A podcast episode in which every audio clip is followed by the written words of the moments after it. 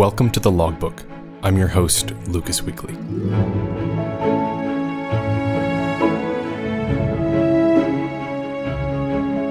This episode is supported by you, the listeners, through Patreon. Head over to thelogbookpodcast.com for more information. In this episode, we hear about some incredible things that flying can expose a pilot to, and we also learn about getting into aerobatics and G maneuvers. I've been around aviation my whole life. I built countless model airplanes when I was younger and I always thought I'd go in the Air Force, and um, but for a lot of a lot of reasons that aren't relevant anymore, I did not. And uh, then I got busy with a family, and aviation kind of faded into the background. And until we relocated from the state of Oregon, where I spent most of my adult life, moved to Tampa, Florida, and as luck would have it, right across the street from a, a local airport downtown called Peter O. Knight. And I watched the student pilots fly around there a lot. I have, uh, several friends who are pilots who were trying to encourage me to buy my own airplane, buy a little trainer, a Cessna 150, and I could use that to train. And then when I wanted to, I could sell it and um, basically not have much of a cost involved. As it turns out, my neighbor was a retired Air Force pilot he offered to, if I got the airplane, he said he'd teach me to fly. So I did, and he did. We flew all over the place, and uh, I got some exceptionally good training. He he knew what he was doing. So, but I got a late start in it. I was uh, middle aged. I was forty five when I started, and just took to it easily. I knew I could. I knew I would. I read a little book one time when I was a kid called Eight Hours to Solo. And I was sure at the end of reading that book that I could fly an airplane. As luck would have it, I, I ended up at the EAA Foundation in Oshkosh one winter. They have a library of all the aviation publications that they that they know of. And so I looked up that, that old book, and they had it, Eight Hours to Solo. And I, uh, it only took a few minutes to reread it and looking back, I realized that I probably would have had a little trouble flying the airplane after reading that book. It's not, I wasn't quite as accomplished as I thought I was, but I did. I did learn to fly in uh, in the mid '90s, early '90s rather. Went up, flew up to uh, Connecticut to buy the air to buy an airplane with my instructor, and we did. We flew back from Connecticut to Tampa, Florida. Took a, uh, we took a couple of days to fly back and did a lot of training along the way. It was just, that was my long cross country. You have to have a long cross country for that. So, at any rate, um, I flew that airplane for quite a while. And uh, as a matter of fact, I flew it to the Bahamas on uh, several occasions. I pretty much landed on every airport in the Bahamas, just about with that airplane. One of the most amazing things about water is that if you're if there's no wind and there's no waves and you're flying over the water at, a low altitude, it doesn't count if you're at 30,000 feet. But if you're say at 500 or 1,000 feet, you look down at the water, you cannot see the surface of the water when you look at it. If there's no ripples, there's nothing to break that that uh, plane, so you can't see the surface of the water. And as a matter of fact, that is a that is a real issue when learning to fly a float plane, for example, because you have to land on the water. And if you can't tell where the surface of the water is, it can be extremely dangerous. You fly right into the water without knowing it. And that's happened on more occasions than you probably care to know about. At any rate, um, flying over in the Bahamas, I, I mean, that's just an, an amazing, ex- wonderful experience. Very friendly people and very very accommodating, and and scenery is unmatched. The water's crystal clear, and if you if you happen to be fortunate enough to fly over a, the water when it's real real still early in the morning, uh, you'll see that there's no ripples. Doesn't happen very often, but uh, flying around doing a little sightseeing, we flew over a, a little a bay area where there was, oh, I'd say six or eight boats in the bay, and you could not tell the, where the water line was. You couldn't tell that there was water there. You could see the boats, but you couldn't see the water. And what you could see was their anchor line going down to the bottom of the water, but it appeared as if the boats were suspended on the anchor line.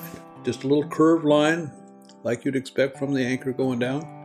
And it looked like the, the boats were s- stuck up on a flagpole, a curved flagpole. The most amazing thing, the most remarkable illusion I could I've ever seen. So that's kind of my my one experience in something really really different like that. A lot of there are a lot of things in it that you have uh, exposure to in an airplane that you don't otherwise. You see rainbows that go full circle, not just half, ground to ground. And you'll see them every time if you happen to be above a cloud layer and there's sun shining down, in the right conditions, you'll see a big round rainbow. Very vivid colors, very bright. After flying for some time, our storyteller got into aerobatics as a way of furthering his flying skills. When he started, he had no intentions of competing, but he eventually did. I've competed in uh, aerobatic competition, which is similar to ice skating in some ways. You, know, you, you have a group of folks on the ground who are watching you and grading how you're doing. They grade whether your your verticals are really vertical and they're up or down. Your 45 degree lines are really 45 degrees, and it's all subjective. But so is ice skating and the judging of that. So there's a, there are a lot of similarities. It's all based on precision and control. When I when I first started with aerobatics, I thought, well, I just do this for the enjoyment. And I got hooked into competition, and once I was in the competition, I thought, well, I only want to go to intermediate. All the the more advanced stuff looked too strenuous or violent. But you just go along, and uh, pretty soon it doesn't look quite so violent, and you get hooked into it. And then when I stopped competing, uh, which was just last year, I did my last contest. Uh, I was flying in, at the unlimited level. I've flown, flown unlimited. I've flown at the national championships several several years in a row, maybe eight or eight or nine years in a row. But now it doesn't hold quite the quite the mystery that it did when I got started. And I've also I found out that if I practice enough to be competitive, which I can do, I am. For better or for worse, I'm I'm a pretty competitive person. So what happens is that uh, if I get going and start practicing to be in a contest, it doesn't take long before my back starts to hurt, and it takes the fun out of it and takes the motivation out of it. So I don't I don't compete anymore. So that's why I don't compete.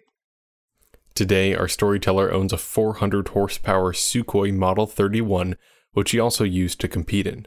It's made of uh, the wings are all carbon fiber, and there's another another composite material that slips my mind.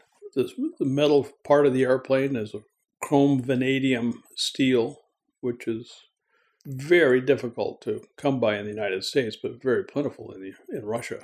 So it's a stainless, very strong stainless steel.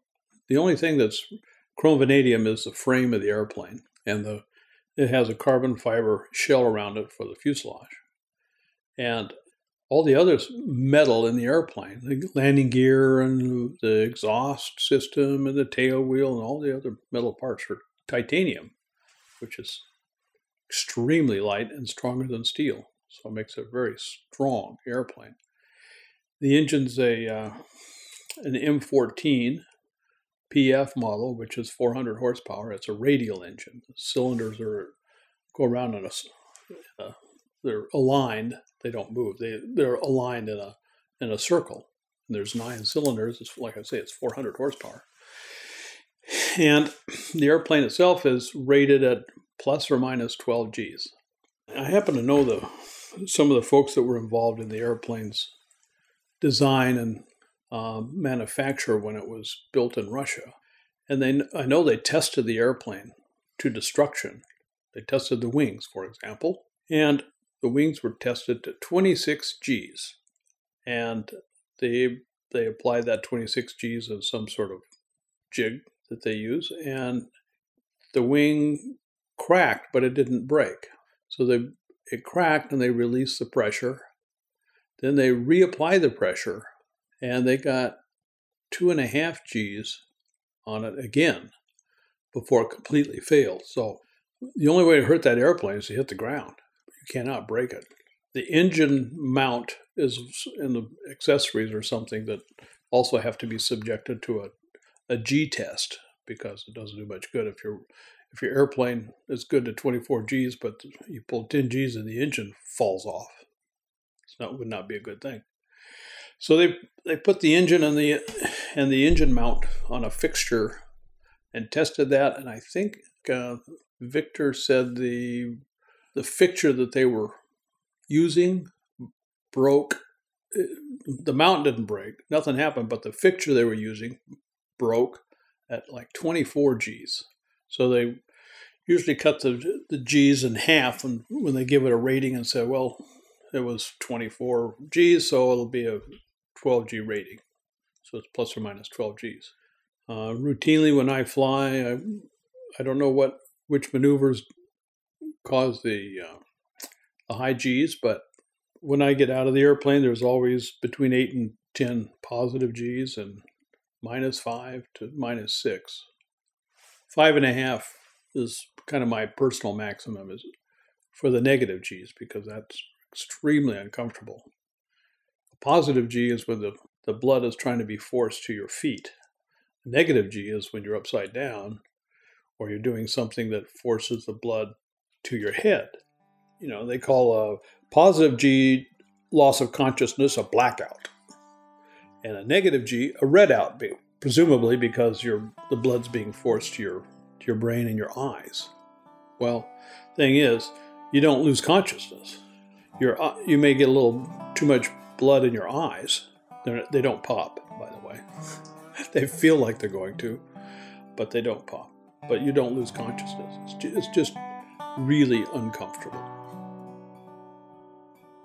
Pete Eslick still enjoys flying his Sukhoi for fun, and aviation is one of Pete's top hobbies that keeps him busy. Another one of which is music, and actually, the song that you're listening to right now was played by Pete on his Dobro, which is a brand of Resophonic guitars that Pete was learning how to play at the time of this interview.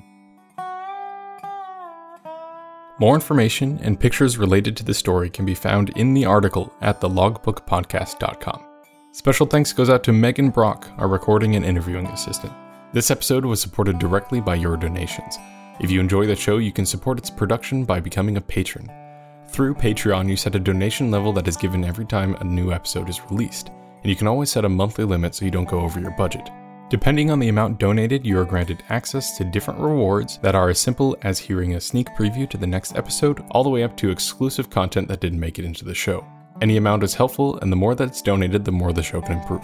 Head over to our website, thelogbookpodcast.com, and click on the Patreon banner at the side of the page to start supporting. If you have a story about anything in aviation, we would love to hear it, and it may even become an episode of the logbook. You can send us an email by using the contact page on our website. Thank you so much for listening, and I hope you come back for the next entry in the logbook.